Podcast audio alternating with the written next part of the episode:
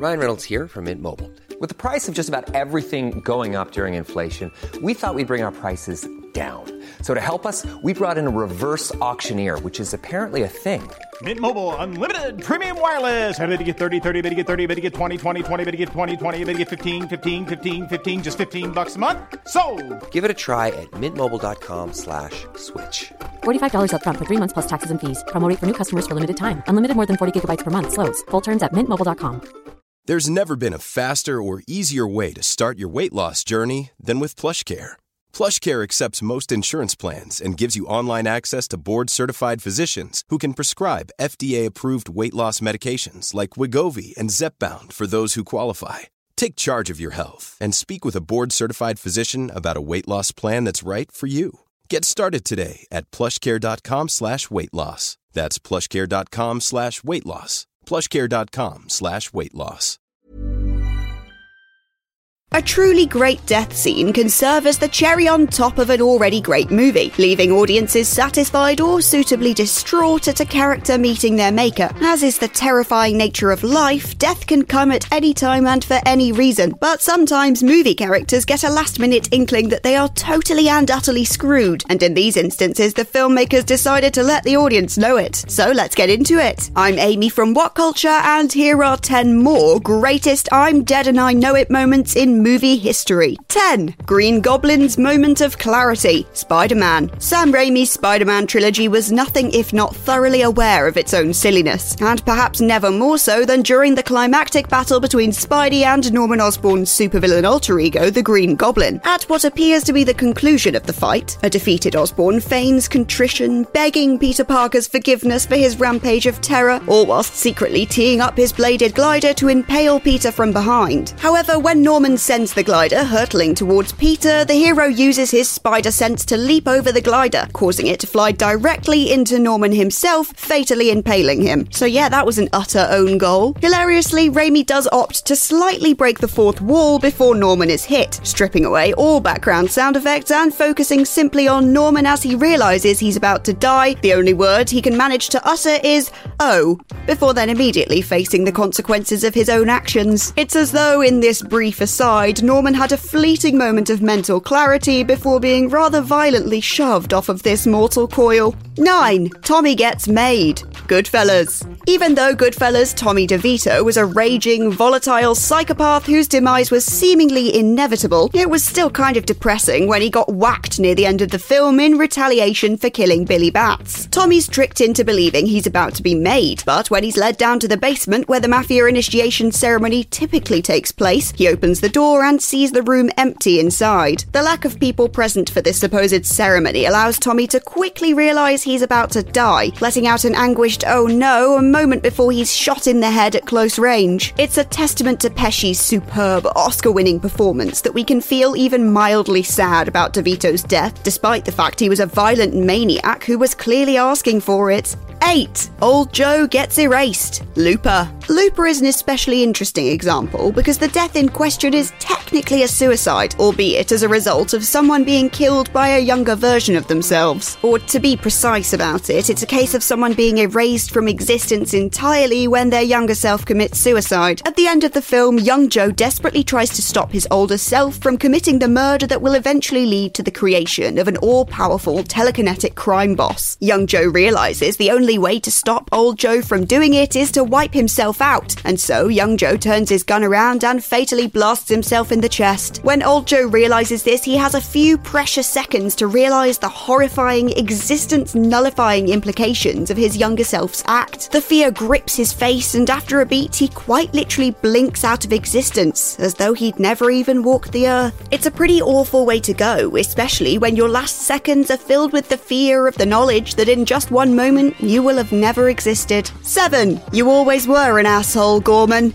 Aliens. James Cameron's Aliens is one of the most intense movies of all time, filled with nerve shredding action and, inevitably, a ton of death. None hit harder, though, than the dual demise of Lieutenant Gorman and Private Vasquez. Though Gorman catches a ton of justified flack for freezing up during the xenomorph assault, he at least gets some mild redemption at the 11th hour when he and Vasquez end up trapped in a ventilation tunnel with a fleet of xenomorph drones about to swarm them. Knowing their geese are thoroughly cooked, Gorman pulls out a grenade and, in a weirdly touching moment, the pair embrace as they grip the soon to detonate grenade together. Gorman may be an asshole, but at least he got a relatively heroic death, with the two of them making the choice to finally give up the ghost and save others in the process. 6. Lord Beckett's slow motion death march. Pirates of the Caribbean at World's End. There's nothing quite like watching a man go down with his ship, especially when it's a man we don't particularly like and we're also fairly sure there's no way he could survive the wreckage. Beckett is left paralysed with shock and fear when his ship, the Endeavour, is double teamed by both the Black Pearl and the Flying Dutchman. As Endeavour is railed from both sides by cannonballs and Beckett's men begin to abandon ship, Beckett calmly walks through the vessel as the wooden debris explodes around him. His facial expression changes to one of terrified recognition mere moments before the remnants of the Endeavour are engulfed by a gigantic explosion, catapulting him into the ocean and killing him instantly. When your best laid plans backfire and you're all out of contingencies, there's nothing left to do but simply accept your fate, I guess. 5. Stansfield receives Matilda's gift, Leon the Professional. Luc Besson's Leon ends in a tragic fashion as the titular assassin is gunned down by the DEA agent Norman Stansfield mere feet from freedom. However, this time the bad guy doesn't get away with his murderous act scot free. As Stansfield watches Leon die, Leon hands him a gift from young Matilda, which turns out to be a grenade pin. A confused Stansfield then opens up Dead Leon's vest to find a cluster of armed grenades. With little time to react or really do much of anything, he simply says,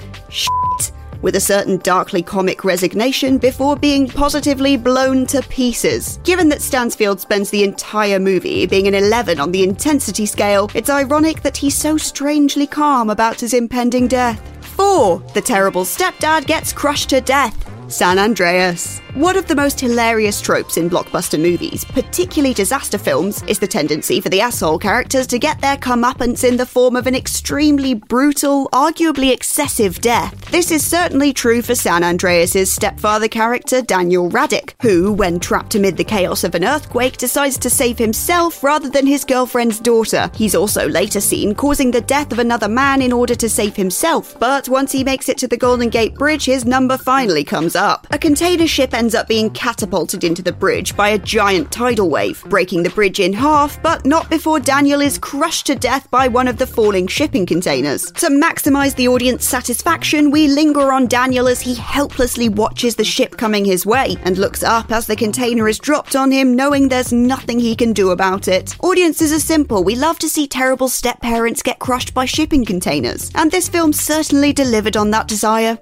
3. Roy Batty's Time to Die, Blade Runner. Now, you would be right to mention that Blade Runner's Roy Batty is a replicant and therefore he's not technically alive in the strict human sense of the word. However, given that one of the film's key themes is the idea of a synthetic human evoking more humanity than an actual flesh and blood person, it's fitting that his demise is one of the most memorable and affecting in cinema history. The replicants know from the jump that their built in four year lifespan is coming to an end, though this comes home to roost in a highly poignant fashion at the film's conclusion. After Batty rescues Deckard from falling to his death, he delivers the death soliloquy to end all death soliloquies, lamenting the ephemeral nature of existence, whether human or replicant, and realizing it's now time to die. A short description struggles to do it justice because it's such a fantastic speech.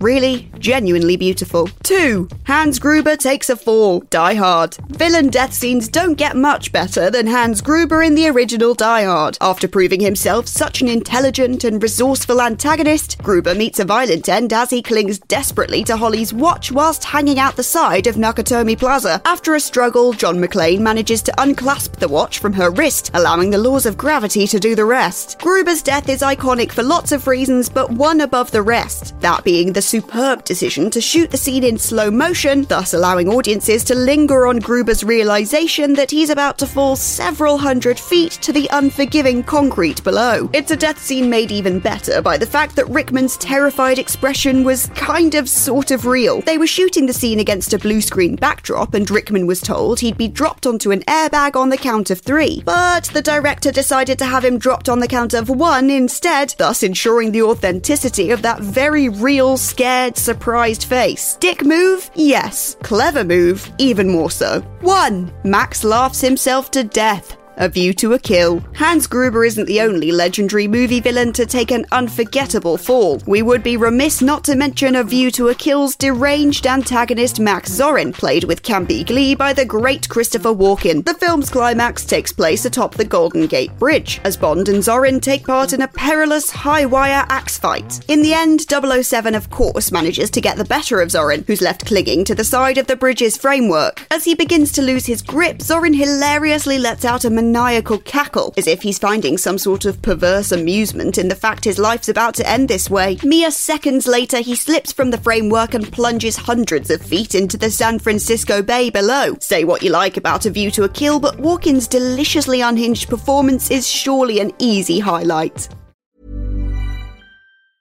Even when we're on a budget, we still deserve nice things. Quince is a place to scoop up stunning high end goods for 50 to 80% less than similar brands. They have buttery soft cashmere sweaters starting at $50, luxurious Italian leather bags, and so much more. Plus, Quince only works with factories that use safe, ethical, and responsible manufacturing. Get the high-end goods you'll love without the high price tag with Quince. Go to quince.com/style for free shipping and 365-day returns.